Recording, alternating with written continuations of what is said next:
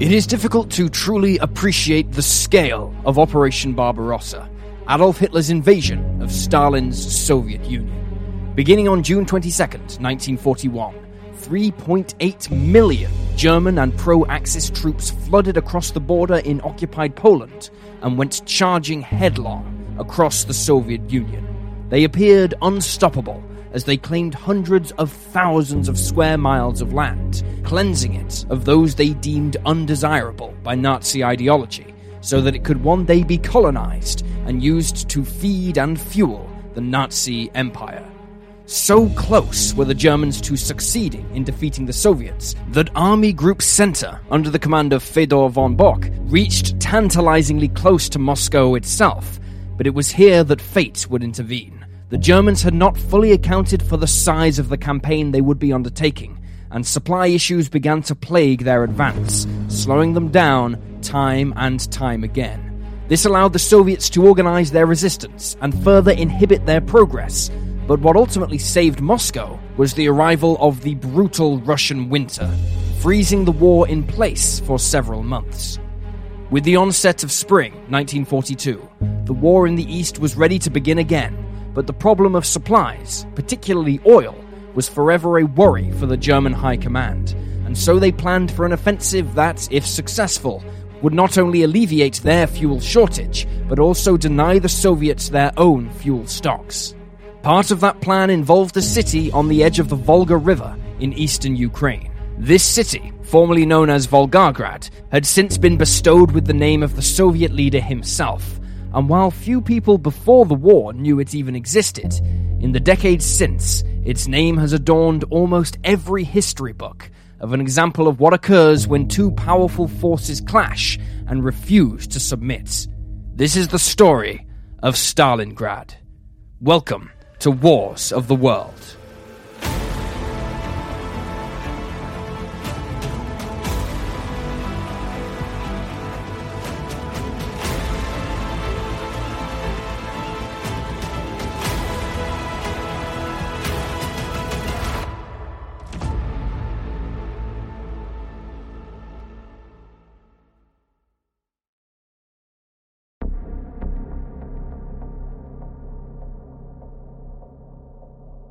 Nazi German society, despite its demands for obedience and conformity upon its citizens, relished its heroes.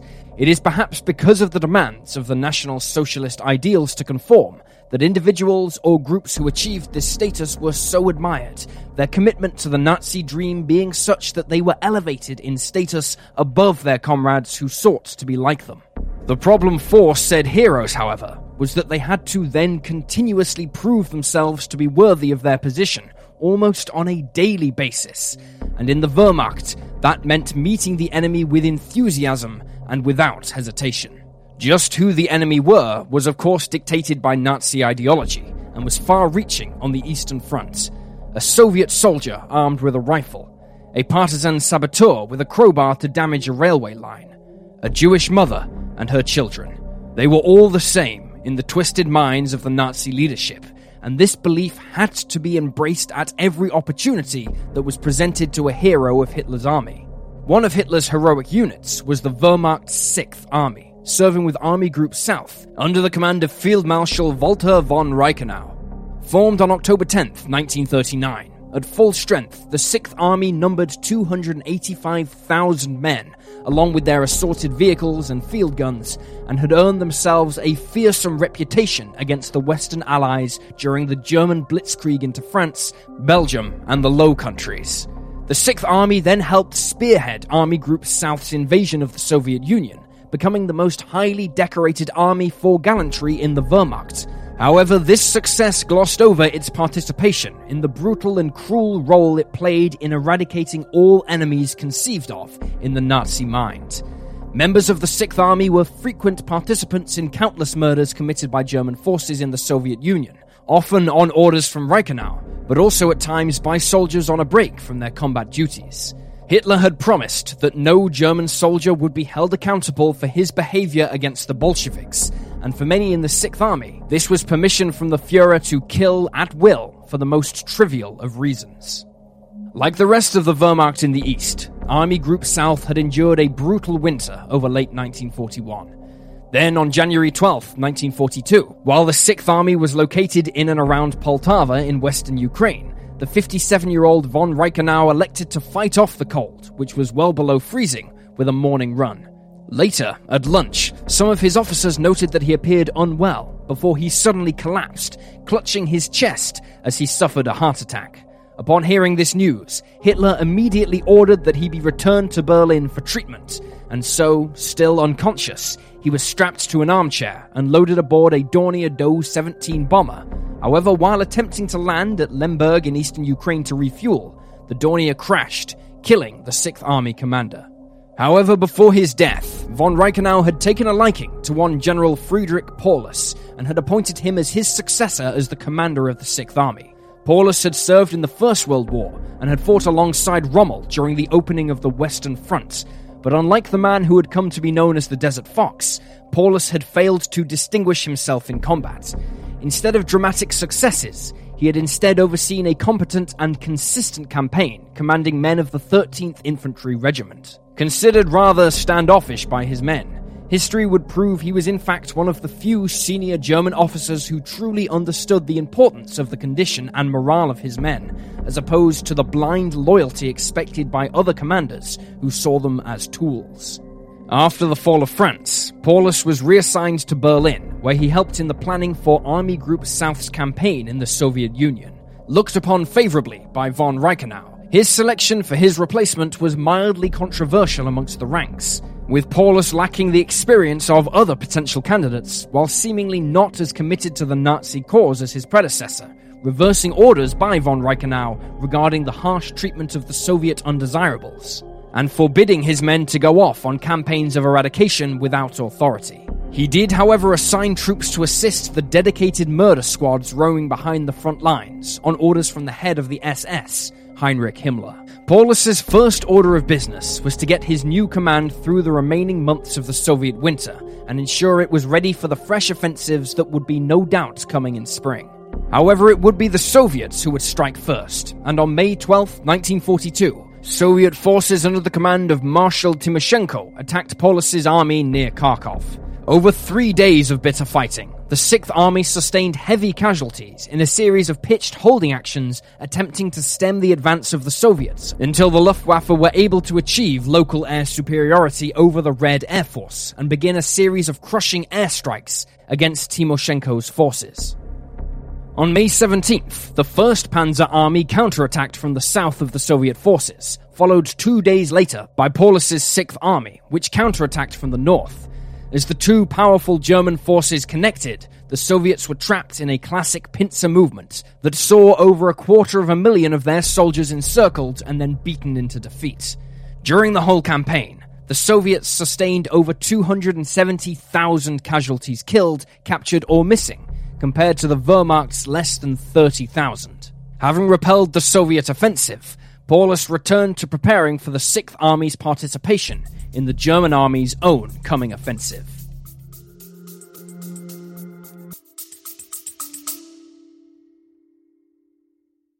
A Little Bit de Todo is a podcast about a little bit of everything for curious minds of all ages. I'm Christina, and you can tune in every weekday to learn about things like Cinco de Mayo, Chihuahuas, and volcanoes in Latin America. Episodes are bite sized, 10 minutes long or less, and always Latin American related. Subscribe and follow A Little Bit de Todo podcast wherever you listen to podcasts.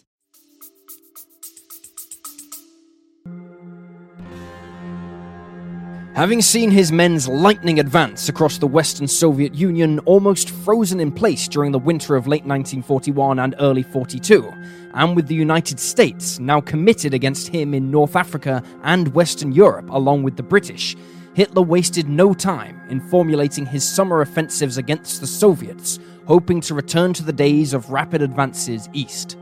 One of his major objectives was to capture the Soviet oil fields in the Caucasus region around the city of Baku in present day Azerbaijan. Not only would this give Germany the oil it desperately needed to continue the war, but it was also responsible for some 80% of Soviet oil production, and thus would be a major blow to Stalin's armored units and air force. Hitler dubbed the offensive Fall Blau, meaning case blue, and it would be the goal of Army Group South, now under the command of Fedor von Bock, who had been given a new opportunity to prove himself to Hitler after failing to capture Moscow. Of course, it was not simply enough to take control of the oil fields. They then had to get the oil pumping back into the German supply chain.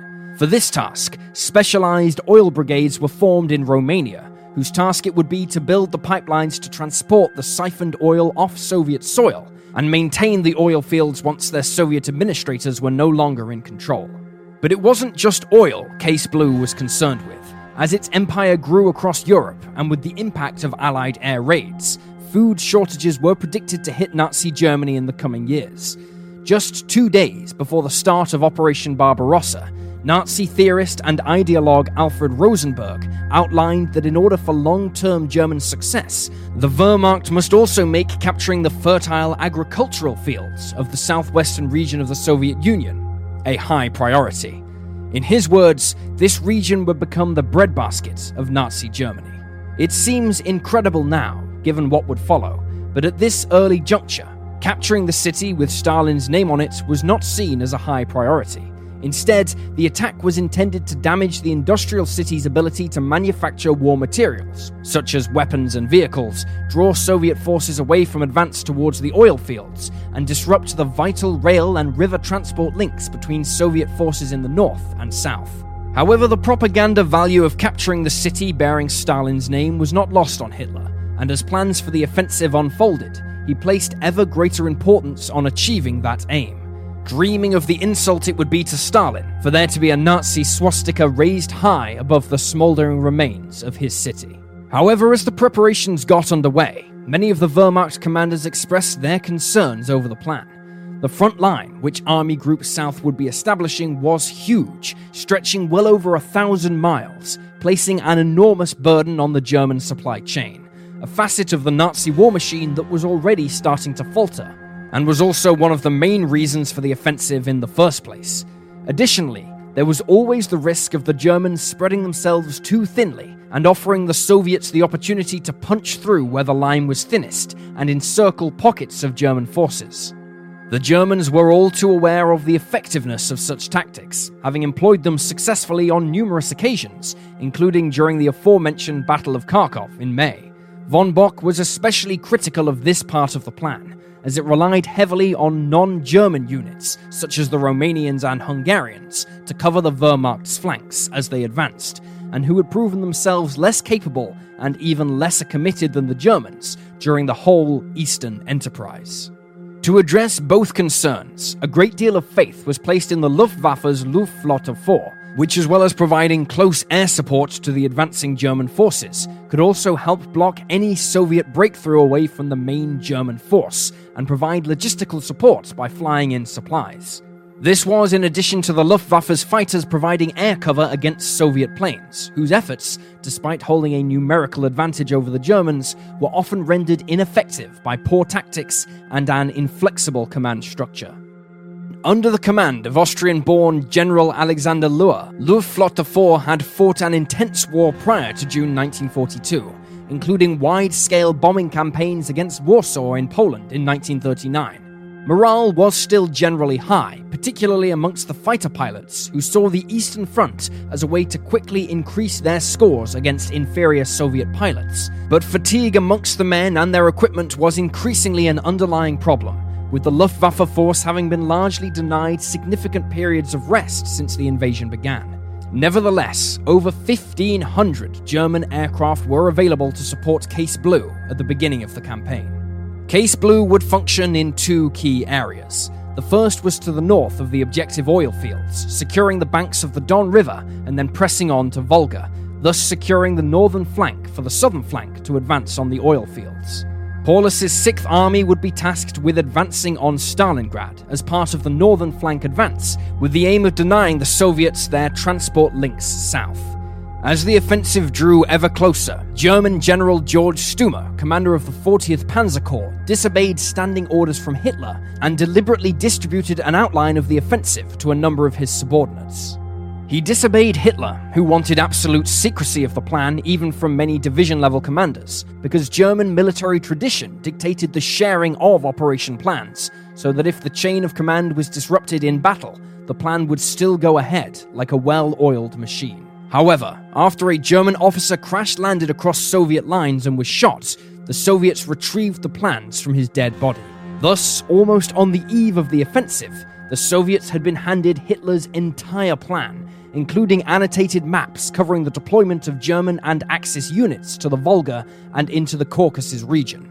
This naturally sent alarm bells ringing amongst the German leadership.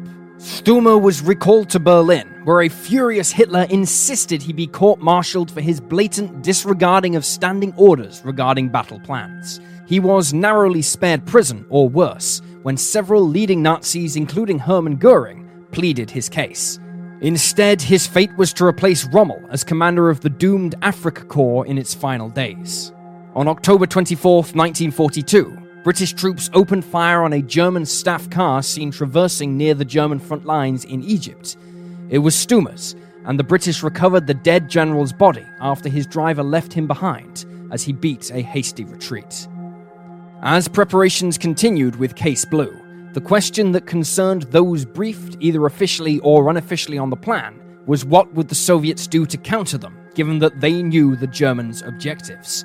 They needn't have worried themselves, however. Demonstrating his typical high level of paranoia, Stalin dismissed the captured plans as little more than a German ruse, given how, in his mind, the plans were simply handed to the Soviets. He believed they were intended to convince him to divert forces away from defending Moscow, which he reasoned was Hitler's true objective, and that Army Group South was merely a supporting player in that goal. In actuality, the reverse was the case, with Hitler ordering the troops on the Moscow front line to hold the line, while forces once committed against the Soviet capital were deployed south to assist in capturing the Caucasus region.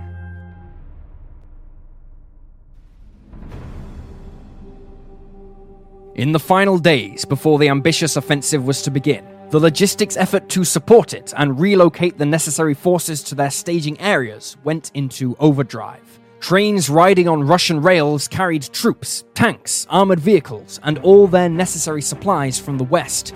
But still, the problem of resupply after the offensive began gnawed away at German commanders, who nonetheless decided to put their faith in Hitler one more time, the Fuhrer having not failed them yet. On June 28, 1941, the offensive began when the 4th Panzer Army, under the command of the skilled General Hermann Hoth, began their charge towards their objective.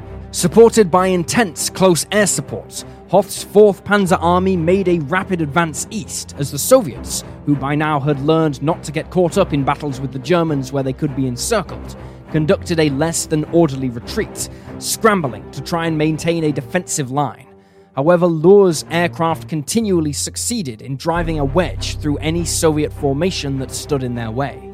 Eventually, the situation got so dire that the Soviets were forced to relocate their headquarters to Kastonya to protect it from German air and armored units pouring east. On June 30th, Stalin felt the situation warranted the head of the Red Army's armored corps, Yar N. Fedorenko, to take command of the 1,000 plus tanks in the region, ranging from light T 60s up to the heavy KV series to repel Hoth's forces. However, despite this paper advantage, the Soviet tank units struggled to translate into anything meaningful, seldom appearing in any significant numbers to counter the orderly advance of the German panzers and Tigers. On July 7th, German forces began occupying large areas of Voronezh, including, most importantly, the series of bridges crossing the river. The Soviets attempted to counterattack, but it was hastily organized and ended in disaster, while another Soviet attack west between Voronezh and Kursk was halted by heavy German artillery and air support. But the Soviets were not done yet and threw more and more men at the city. Hoth, meanwhile, found his tanks waiting for supporting infantry to arrive, who were delayed by 48 hours. Fighting in the city soon ground to a bitter slogfest, as buildings were reduced to rubble, offering ideal locations for the Soviets to set traps and provide cover for snipers and machine gun nests, forcing the Germans to begin making widespread use of flamethrowers and high explosive shells to clear buildings of their opponents. With the infantry now arriving to take over the fighting, Hoth's panzer army was now to turn southeast towards Stalingrad and support Paulus's 6th Army advancing on the city. It was at this point, however, that Germany's gains began to slow down, as two key factors would come into play that would inhibit their progress. As was feared before Case Blue even began, the German supply chain just wasn't up to the task of keeping pace with German advances, particularly since Soviet forces were in widespread retreat, their own cohesion having broken down. German forces found themselves in some areas 10 days ahead of schedule, and as a result, supplies, especially of fuel, were often slow to catch up. And on more than one occasion, they were forced to simply hold their positions. Aircraft such as the Junkers Ju 52 transport were used to try and speed up the process, but they could only carry so much and required the Germans to find or even build suitable landing sites. The other problem that emerged in this period was the growing frustration between von Bock and his commanders with Hitler and the German High Command back in Berlin. Traditionally, German and before that Prussian commanders had been given an objective, a broad outline of how to achieve that objective, and the relevant supplies they would require. This gave them a lot of freedom, and indeed, this had allowed generals such as Rommel to show their prowess as military leaders in the early campaigns of the war. Now, however, Hitler was himself taking much more of an active role in orchestrating the offensive, but Hitler was never a general. As such, von Bock found himself clashing with a former corporal on how to proceed next. Hitler wanted to proceed with the second phase of Case Blue, with the 1st Panzer Army advancing from the south and meeting up with Hoth's army. Von Bock disagreed, however, because quite simply, he knew the Red Army had largely withdrawn from the area, and so the Soviet casualties Hitler dreamed of wouldn't be. He was also aware that the Soviets were reorganizing at new positions along the Voronezh front, and he wanted to crush these Soviet forces first before advancing on Stalingrad. But this meant delays, which Hitler was not happy with.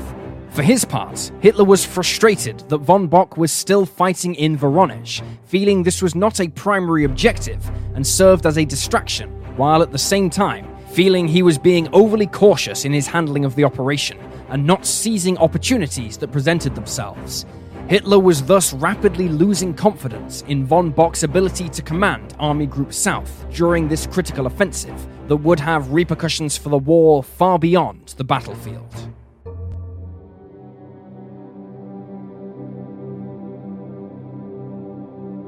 Hitler decided that the best way to move forward would be to divide Army Group South into two smaller groups Group A would be commanded by Marshal Wilhelm List, whose forces include the German 1st Panzer Army, the 11th and 17th Armies, and the Romanian 3rd Army, and they were assigned to the southern region to capture the oil fields themselves. Meanwhile, Group B was assigned to continue the fight to secure the northern flank, and would remain under the command of von Bock, and included Paulus's 6th Army, who were now ordered to attack Stalingrad, in conjunction with the main offensive south, with flanking support from Romanian, Hungarian, and Italian troops. Believing that the Soviets had retreated to the lower Don River, north of Rostov, Hitler ordered Hoth's 4th Panzer Army south behind Paulus's army, advancing on Stalingrad to support von Kleist's panzers in encircling the enemy there. But, of course, there was no significant enemy to encircle, Instead, moving Hoth's forces to the southern front took them out of the main fight and tied up large numbers of resources, as well as congesting the roads and railways needed to support the move south. Traffic jams, in fact, were becoming a major problem for the Germans. They had expected to fight a dug in enemy, but instead, the speed of their advance meant that German forces were getting caught up in one another's movements on the few usable roads in the region. At the same time, Hitler began to view the capture of Stalingrad as an increasingly important objective. His obsession with the city was already taking hold. Separated from the Red Army by rolling countryside that obscured their maneuvering, and with heavy fighter cover, Paulus and his comrades were confident they could start the offensive against Stalingrad on July 17th without detection. However, with less than 48 hours to go, advanced elements of the Soviet 147th Rifle Division, supported by a company of T 34 medium tanks, approached German forces near Morozovsky train station. German infantry seized nearby dwellings and began fortifying them, while the panzers and other vehicles were still being unloaded and prepared for combat. At 1740 hours on July 16th, three T 34s and two T 60s approached from the nearby Morozov farm as they probed the area for German forces. They were quickly fired upon by the Germans. However, they lacked anti tank guns powerful enough to penetrate the thick, sloping armor of the Soviet T 34, and so were themselves destroyed without loss, although one T 34 did suffer a broken down gearbox and had to be towed back to Soviet lines. Believing this small reconnaissance unit was the only armor in the area, the Germans dispatched four tanks and supporting anti tank guns in pursuit. Instead, however, they found two whole Soviet tank companies in front of them, and despite a valiant effort, where they destroyed a T 34 and disabled two others, the Soviets destroyed two German tanks, captured a third after it had been disabled, and destroyed several anti tank guns.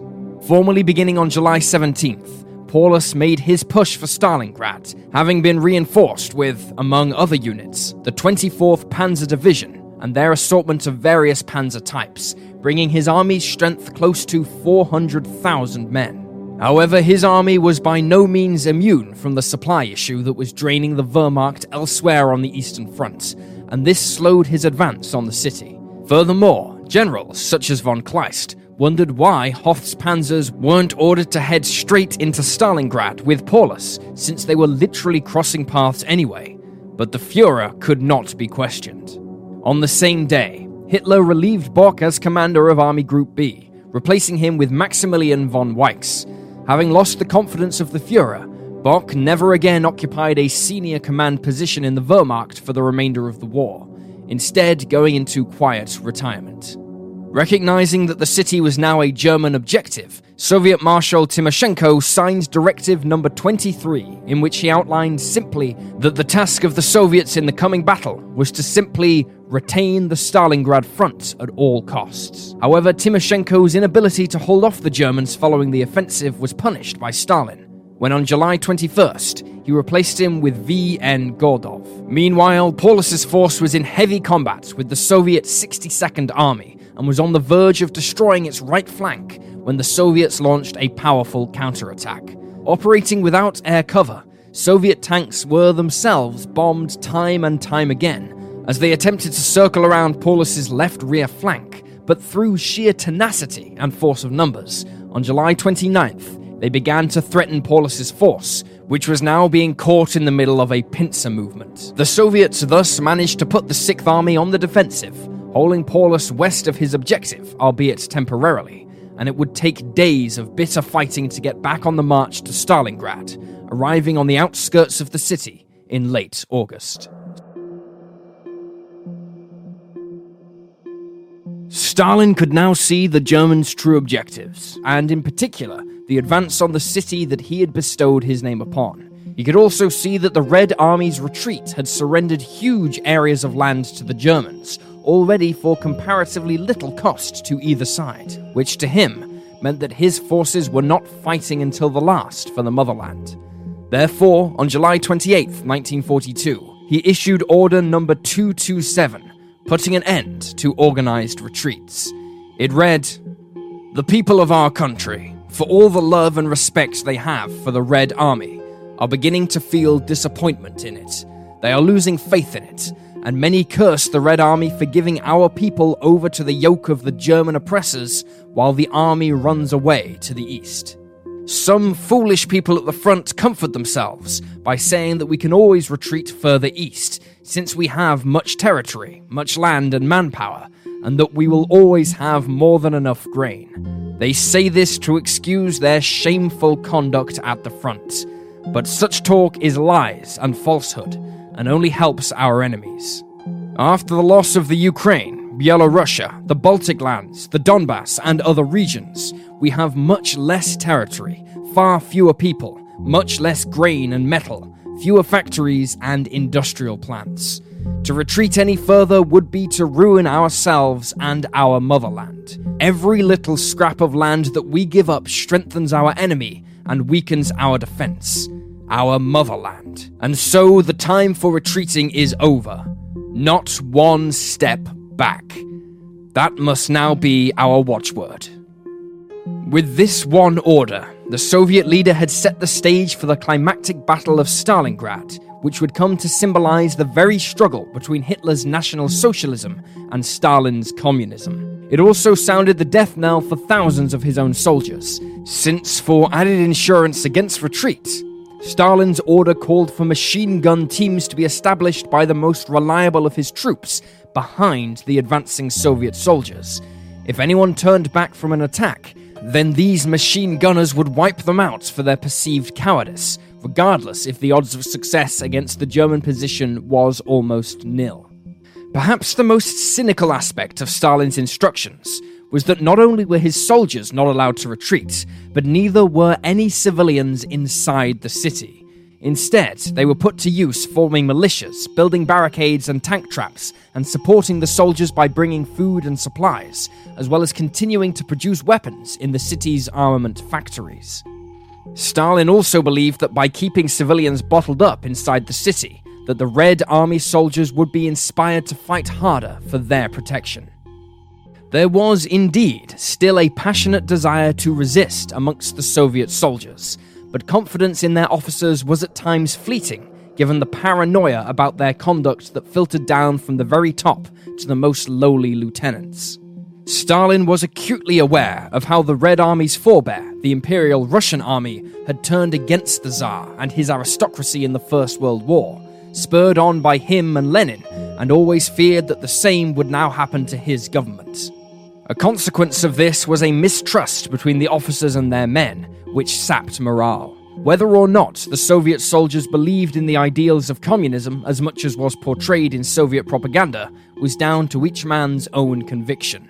What did spur them on, however, was the knowledge of what the Germans had done in the Soviet territory they had already captured.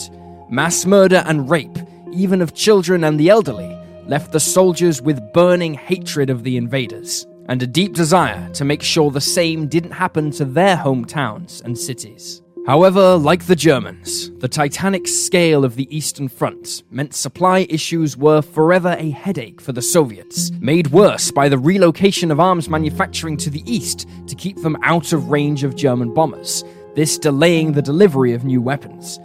The Western allies of Britain and the US helped shore up the shortfall in equipment, but the recent cancellation of Arctic convoys following the disaster of convoy PQ 17 meant that no more would be coming until the winter months, when darkness would conceal their approach from German aircraft. As such, Soviet equipment at Stalingrad in August of 1942 was a mess of old and new weapons, often scrounged from anywhere they could be found. Sometimes entire units would be equipped with one type of weapon, such as bolt action rifles or submachine guns. The rifles had excellent range, but a slow reload time, which was good for fighting down long streets, but almost useless in close quarter house to house combat. With the submachine gun, the situation was the reverse, but all of this was dependent, of course, on whether the men actually got a weapon at all. Famously, some units only received half of the weapons they required, and so the solution to this was to pair men up one with a weapon and one with fresh bullets, who would pick up the weapon after the first man was shot.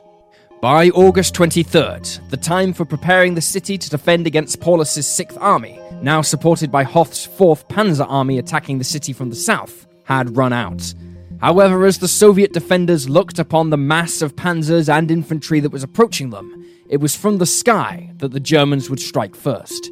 As had been the case during much of the offensive, the Luftwaffe had been simultaneously the spearhead of each offensive, blasting away at enemy forces ahead of the German thrust, and the blocking force, helping to secure their flanks, often in conjunction with troops of German Allied units.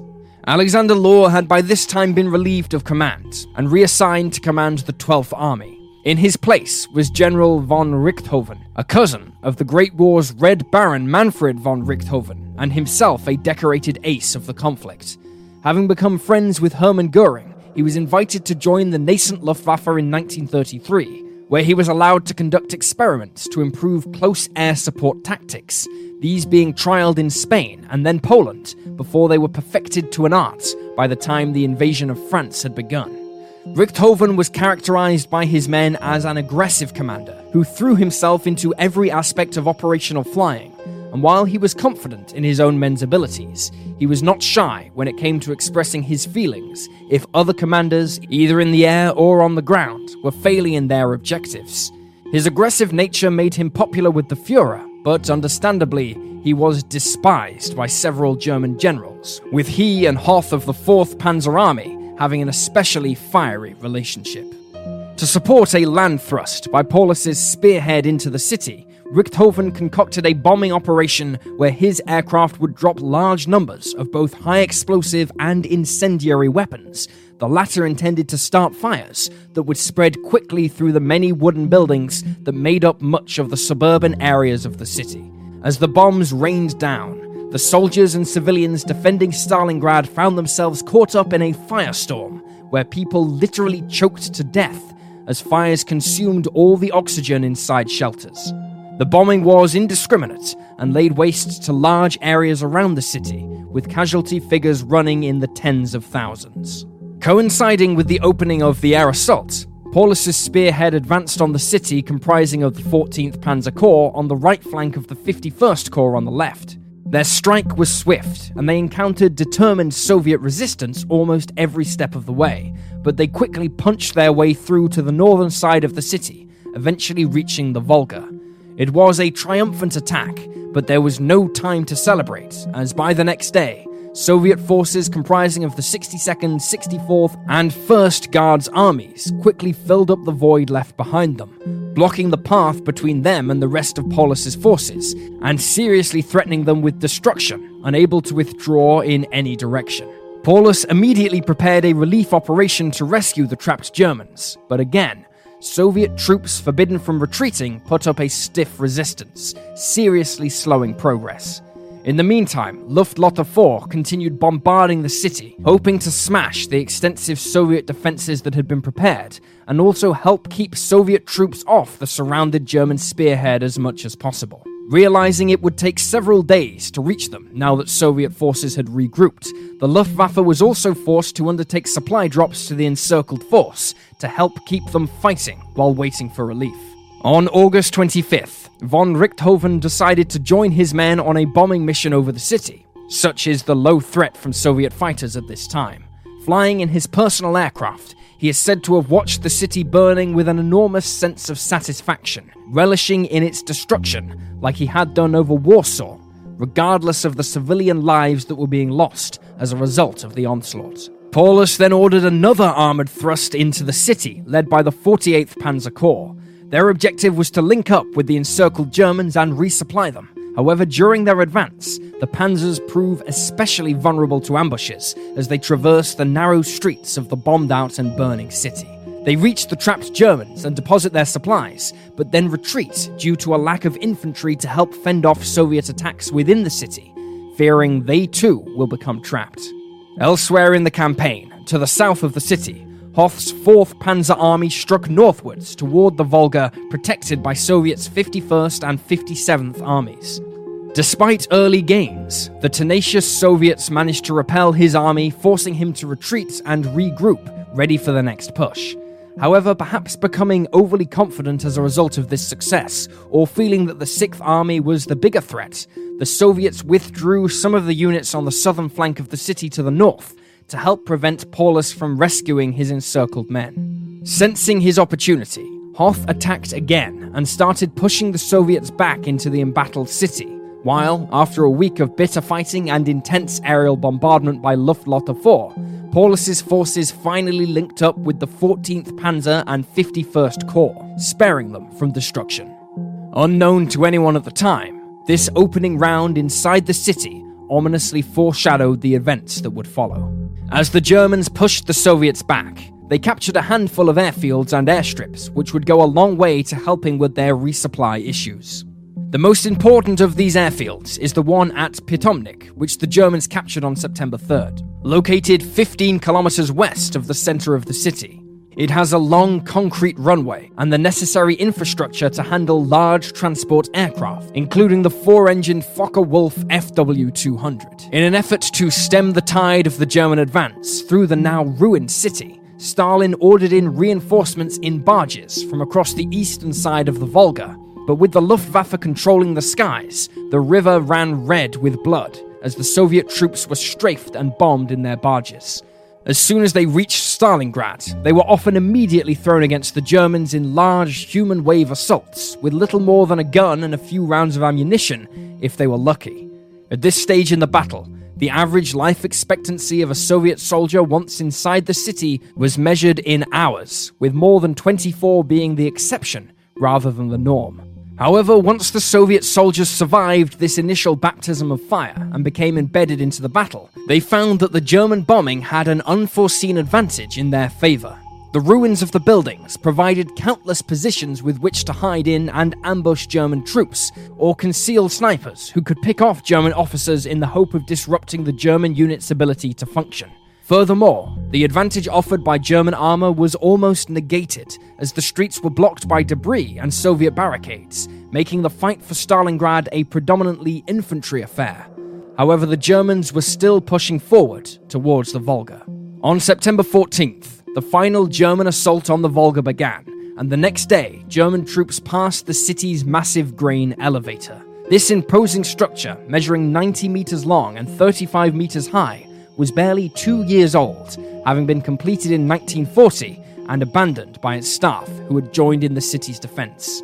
However, as German troops entered the area, Soviet Lieutenant Polyakov decided it would offer the ideal location with which to fortify his men's position, and led 27 of them to occupy it, armed only with a few rifles, machine guns, and some mortars. Later in the afternoon, as the Germans realized what Polyakov was up to, they attacked with infantry and a handful of panzers, but incredibly, the Soviet troops managed to repel them. Amazingly, the Germans failed to suppress them the next day, or the day after that. One German soldier, named Wilhelm Hoffmann, described how frustrating it was being unable to dislodge them. Writing in his journal, he remarked, The elevator is occupied not by men, but devils that no flames or bullets can destroy. Eventually, Stuka dive bombers were called in to destroy the elevator, but even this failed, forcing the Germans to encircle the site and attempt to wear down the defenders over time. With bombs falling from above and mortars and artillery being fired into the side of the structure, inevitably, of course, Polyakov realized they couldn't hold out forever. On September 21st, the Germans changed tactics and sent a group of Soviet collaborators to attempt to encourage the defenders to surrender, but Polyakov refused, and so the Germans attacked again. On that day alone, the small Soviet garrison killed 30 Germans and wounded 72 more, but Polyakov knew they were on borrowed time, and that night, he and the survivors of his unit made a break for it, 15 of them arriving at Soviet lines on the 24th. The image of the devastated grain elevator in Soviet propaganda became a symbol of Soviet grit and determination in repelling the German invaders. German commanders, both in the field and back at Berlin, were aghast at the ferocity of the fighting in Stalingrad and this newfound Soviet spirit of defiance. Convinced of their superiority in battle, thanks to the tactics of the Blitzkrieg, the Germans fighting in Stalingrad saw themselves going back in time in terms of tactics, as they fought a simple battle of attrition between men in such close quarters that bayonets and boot knives were every bit as useful as bullets and grenades. Casualties were high on both sides, albeit higher on the side of the Soviet defenders, and yet, given the comparative scale of the two forces, it hurt the Germans more. Observing the reports from the battle, German Chief of Staff Franz Halder warned Hitler of the risk of continuing the battle, at least in its present form. But Hitler would not listen. For him, this had become more than just another battle. It was now a chessboard, with him playing one side and Stalin playing the other, and Hitler was determined to win. However, even this obsession could not ignore certain facts regarding the German situation.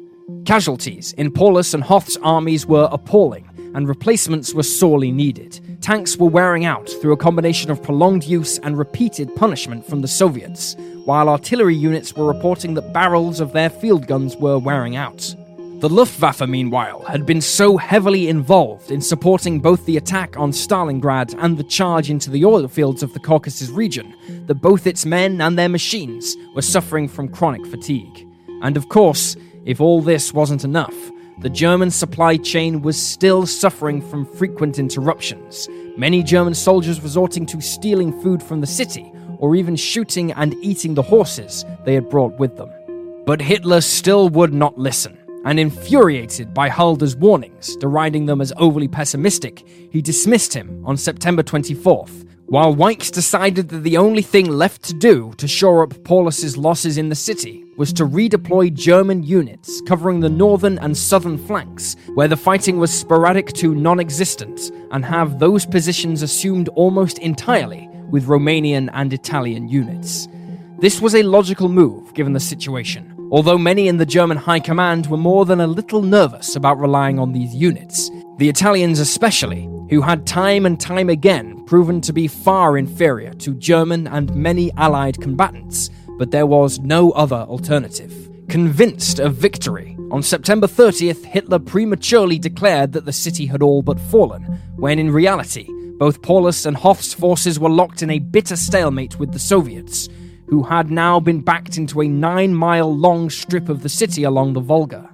In places, the Germans were so close to the Great River that they exchanged direct gunfire with Soviet troops crossing it. But nevertheless, neither Stalin or the Red Army were prepared to abandon what was left of the city. Not one step back.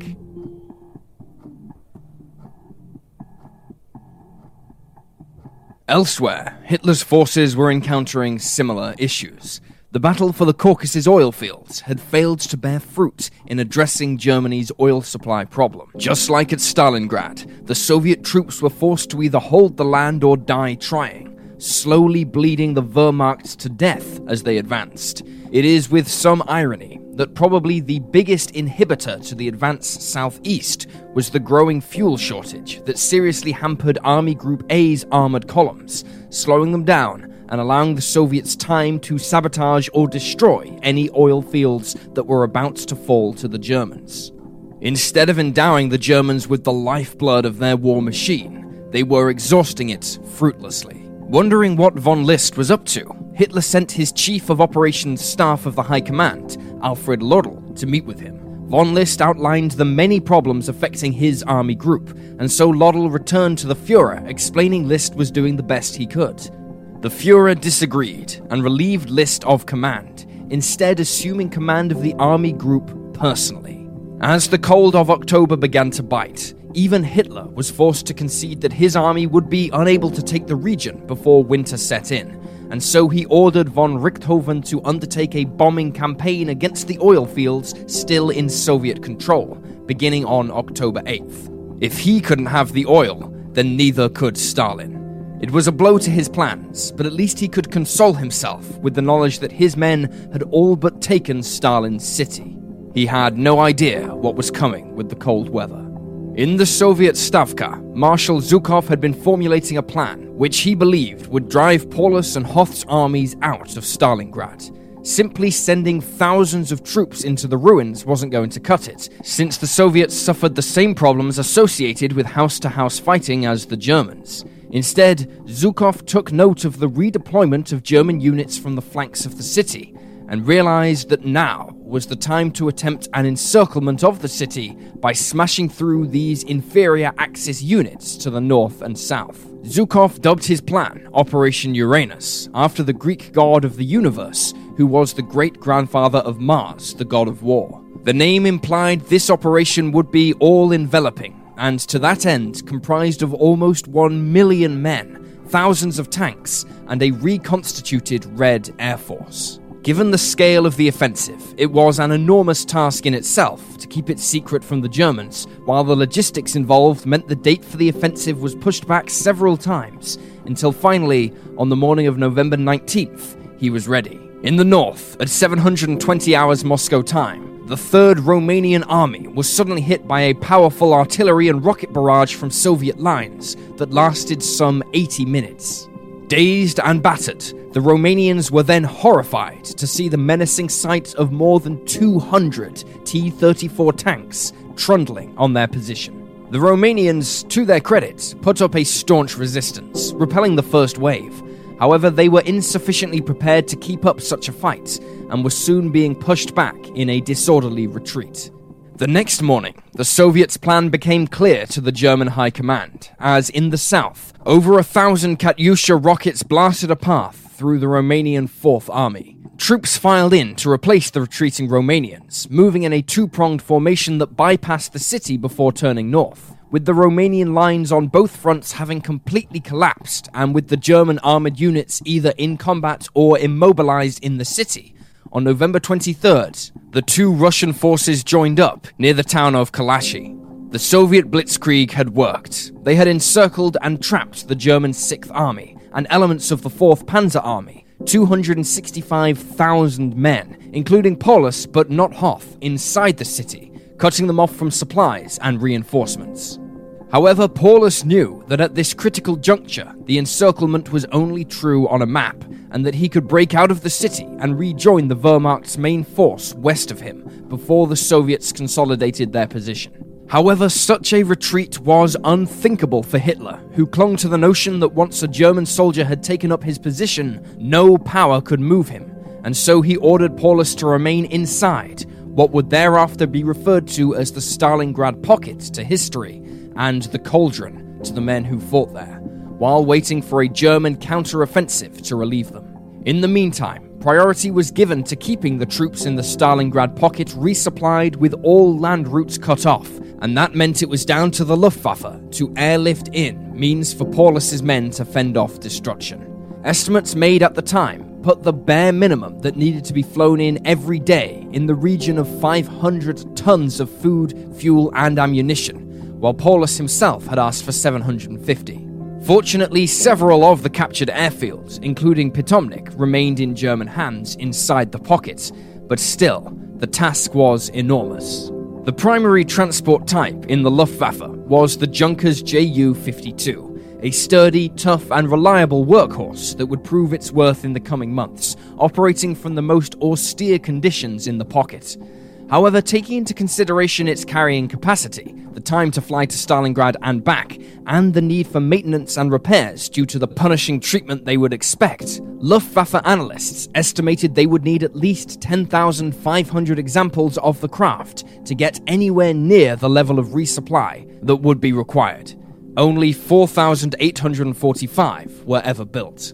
Head of the Luftwaffe, Hermann Goering, was left with no choice, therefore, but to divert the already tired and battle weary bomber units to take part in the resupply effort. This, of course, meant taking them away from offensive operations, such as those against the oil fields, but perhaps even more crucially, also took them away from their vital close air support role. Also, being bombers, despite their size, they weren't designed to carry heavy cargo loads and were incapable of carrying certain oversized equipment. Yet, despite these problems, Goering assured Hitler that the Luftwaffe could keep Paulus and his men in the fight, and pointed out several prior occasions where his men had achieved success in resupplying encircled German units from the air.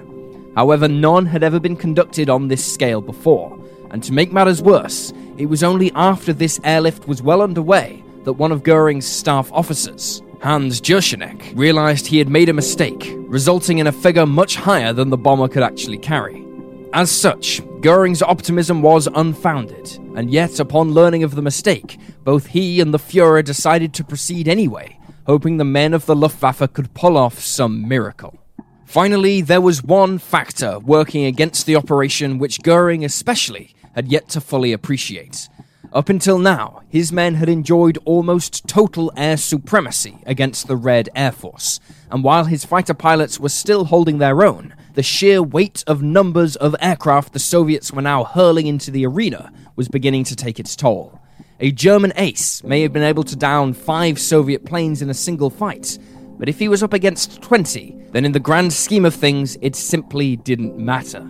Despite being heavily outnumbered, the German fighter pilots pushed themselves and their machines to the very brink of collapse, flying every minute of the day they could, only landing to rearm and refuel. Some German fighter pilots were especially motivated to protect the troops on the ground in Stalingrad from the Red Air Force. Kurt Ebener was a fighter pilot who would fly with distinction over Stalingrad, while his younger brother fought with the infantry inside the city.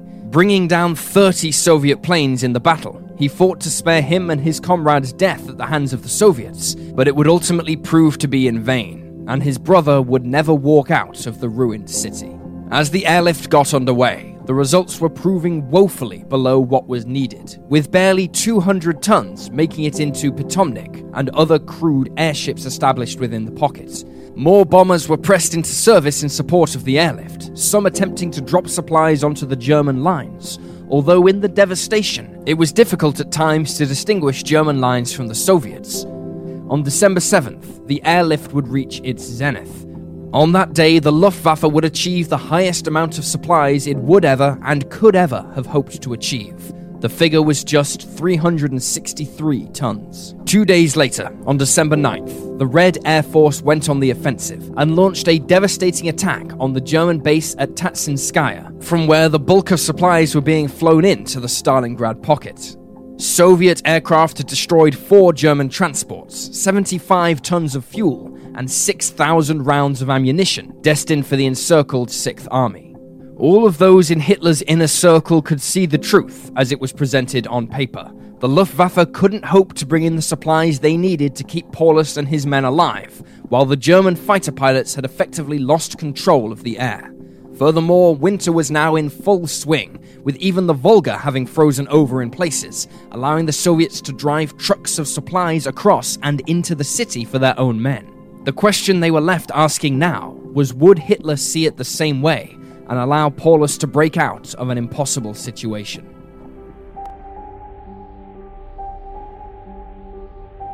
On December 18th, Field Marshal Erich von Manstein, commander of the German Army Group Don, which comprised the remaining units of Army Group B who were fighting the Soviets outside of the pocket and would ultimately be tasked with rescuing Paulus, sent one of his junior officers to meet with the 6th Army commander and relay the Field Marshal's planned offensive to lift the encirclement.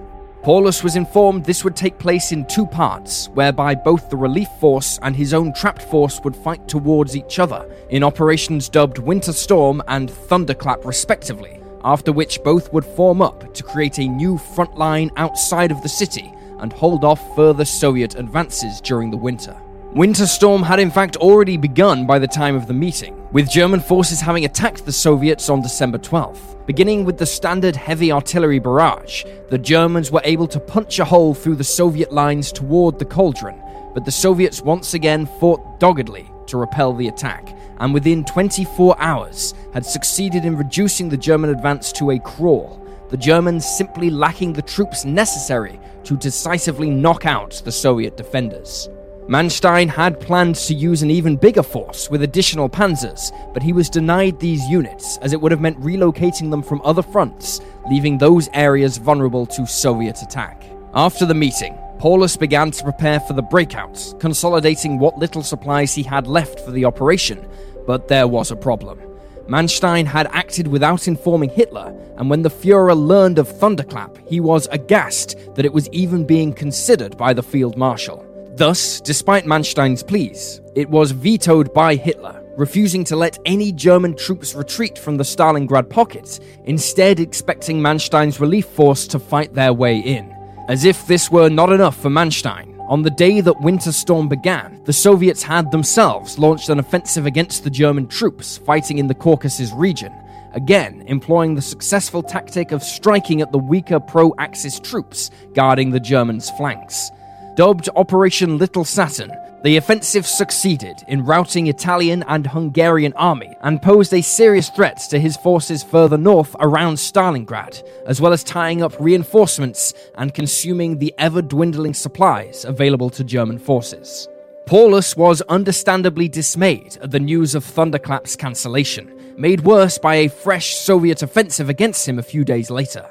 Manstein's relief force fought on, but was unable to make headway without Paulus's own troops fighting towards them.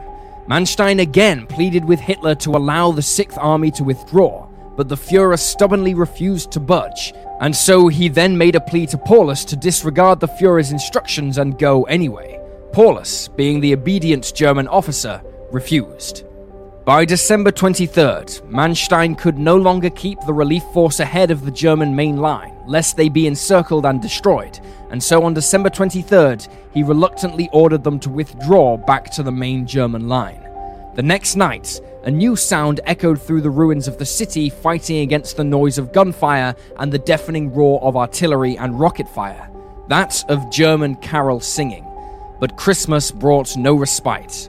More grim news came the next day, when the Soviets raided the Tatsinskaya airfield, briefly denying its use to the Germans to continue the resupply effort into the pockets, meaning German planes were having to fly further and longer, increasing the danger while reducing the number of overall flights. German physician Kurt Reuber served in the Stalingrad pocket as a medical doctor, and later recounted that bleak night for the trapped men. I spent Christmas evening with the other doctors and the sick. We raised our mugs and drank to those we love, but before we had a chance to taste the wine, we had to throw ourselves flat on the ground as a stick of bombs fell outside. I seized my doctor's bag and ran to the scene of the explosions, where there were dead and wounded. My shelter, with its lovely Christmas decorations, became a dressing station.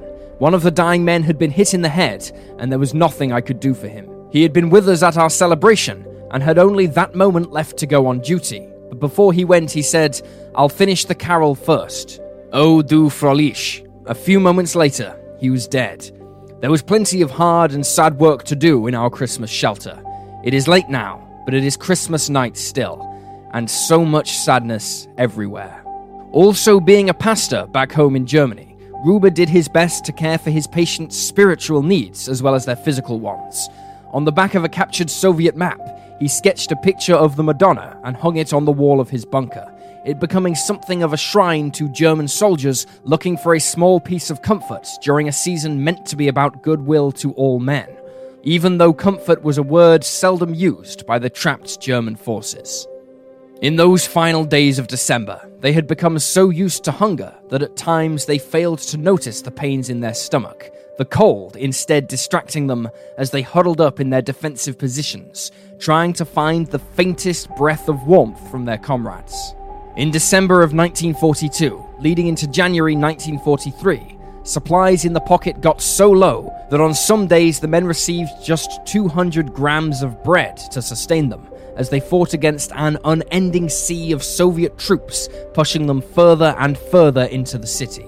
The need for food and water amongst the German troops would see them resort to some of the cruelest of methods in order to sustain themselves, any civilian caught with even the most minuscule piece of stale bread could expect to find themselves on the wrong end of a German rifle, while dead Soviet soldiers' bodies were always looted for the most meager of rations. As for water, snow and the Volga itself would have to suffice, but the problem, of course, was the number of Red Army snipers hiding in the rubble and on the opposite bank of the Great River, and with nowhere to hide when collecting the water, Many a dehydrated German was left floating lifeless following this desperate bid. Soon, many of the Germans realized that Stalingrad still had one commodity in abundance they could use for collecting the water orphans. Soviet children in the city were rounded up by German soldiers, some of whom were as young as five or six years old, and were promised things like chocolate if they went to the Volga and collected water for them. Of course, the Germans had no such luxuries to give, but the children, trusting in adults, did as they were asked, dreaming of their rewards. When the Soviet officers realized what was happening, they instructed their snipers to shoot these children as enemies of the Soviet Union. The German airlift by the start of the new year began to collapse. The repeated flights in and out of the Stalingrad pockets took a terrible toll on both men and machines, either breaking from the strain or being whittled down by increasingly heavy fighter resistance.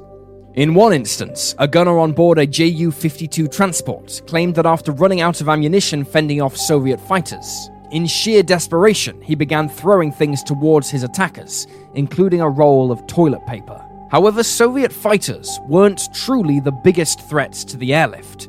The winter weather made flying an extremely hazardous affair, with the airfields in the pocket having been shut down on numerous days in December and January due to heavy snow, thick ice, and dense fog. Additionally, they were heavily cratered by repeated artillery and rocket bombardments, and with heavy snow falling around them, it was not uncommon for the men trying to keep the airfields open to miss a crater, it being quickly concealed in the flurries.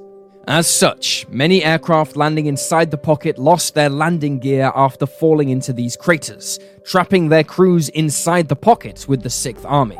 Only the wounded were allowed places on aircraft leaving on the return journey to their bases. However, as Paulus's army was slowly being crushed to death with each passing day, Hitler at least conceded to allow the evacuation of 7,000 German women working with the Wehrmacht medical units inside the pockets, knowing the unspeakable horror that would await them if captured by the Soviets.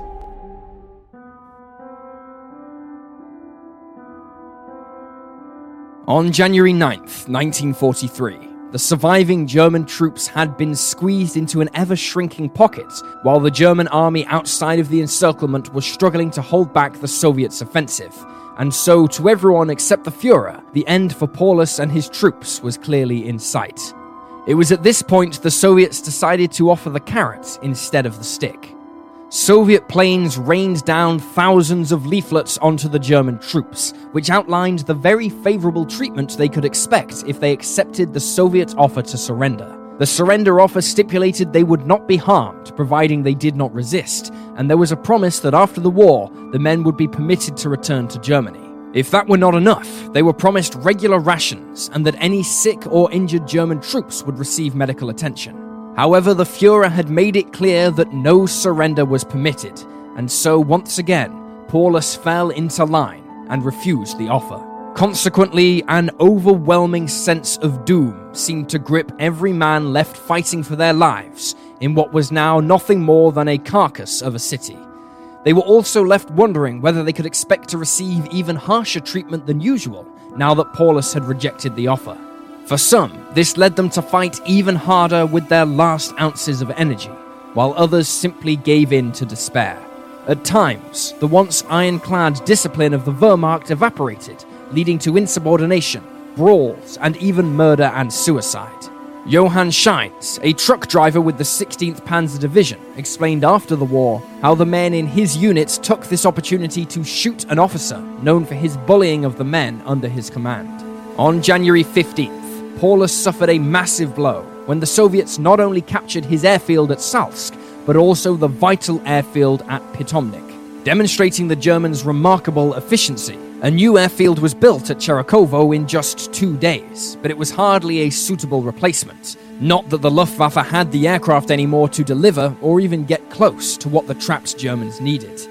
Their numbers already reduced from the strain of the airlift. The losses amongst the survivors kept mounting, with six transports being destroyed in landing accidents inside the pocket on January 20th alone. Paulus knew at this point it was only a matter of time before the airlift became unsustainable, and lamented, When the aircraft do not land, it means the death of the army. In reality, of course, the German troops were already finished so weakened by the brutal fighting, the bitter cold, and the rampant diseases that flourished inside the city, that from the original force of 265,000 troops, there was, by the middle of January, less than 100,000 left. Even notions of a breakout at this point were pure fantasy. At 1220 hours, on January 22, 1943, the last Ju 52 landed inside the Stalingrad pocket, and the next day, the last flights out by repurposed HE 111s were undertaken. Only Gumrak Airfield remained in Paulus's control, but it was rendered unusable before it fell on January 25th. The Luftwaffe continued to attempt to drop supplies to their comrades, but it was less than a trickle of what they needed. Over the course of nearly two and a half months, the airlift, which was needed to bring in a bare minimum of 500 tons of supplies a day, averaged a woeful 114.6 at the cost of 466 aircraft. On January 26th, the German pocket was cut in two by a Soviet attack, and yet, even now, Hitler remained convinced that the German soldiers inside the pocket could pull off a miracle, he being completely detached from reality. On January 30th, 1943, Paulus received shocking news. He had been promoted by Hitler to Field Marshal and with this news, Hitler reminded him that no German field marshal had ever been captured alive. Some have interpreted this gesture as Hitler still believing that Paulus could hold on to the city. Paulus was not the only one promoted that day. as Hitler had promoted various others and bestowed medals in order to lift the spirits of men who were in a situation where rations were now being denied to the sick and wounded to keep the rest fighting. Others, however, have seen this as Hitler instructing Paulus to commit suicide before the end for the German army to save face. Paulus certainly interpreted it this way and reportedly said to his staff, I have no intention of shooting myself for this Bohemian corporal. By this time, some German officers were already taking it upon themselves to end the madness, such as one general who ordered his troops to expend all of their ammunition, making any further resistance impossible, forcing them to surrender. Then, on January 31st at midday, Paulus's own position was overrun and he was taken prisoner. The field marshal surrendered his staff, but left it to his own men to decide their fates, the last organized groups finally giving up on February 2nd, 1943 bringing an end to the Battle of Stalingrad.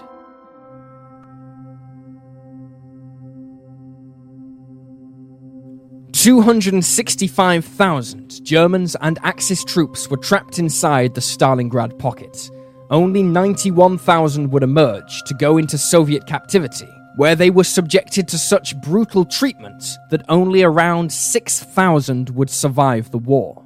A small number continued to hide in the ruins of Stalingrad for months afterwards, including many of those Soviet prisoners who volunteered to fight with the Germans against Stalin. For these troops, there was no future, and so very few of them were taken alive in the Soviet mop up efforts. While sources vary on the exact figure, in all, the battle for the city resulted in some 2 million casualties, making it one of the bloodiest in history. Paulus himself was held by the Soviets until 1953, and even then, he was returned to West Germany, which had become a communist ally of the Soviet Union against the West. For both sides, the fight for the city had become more than one for territory. It had come to encapsulate the war in the East itself, a war where neither side gave any quarter, and the true horrors of combat were realized in their many, many forms. For Germany, it marked the beginning of the end for Hitler's 1,000 year Reich, as the road was now open for Stalin's army to bathe Eastern Europe in red. And in just over two years, rather than a swastika flying over the ruins of Stalin's city, the hammer and sickle was instead flapping over the burned out ruins of Berlin.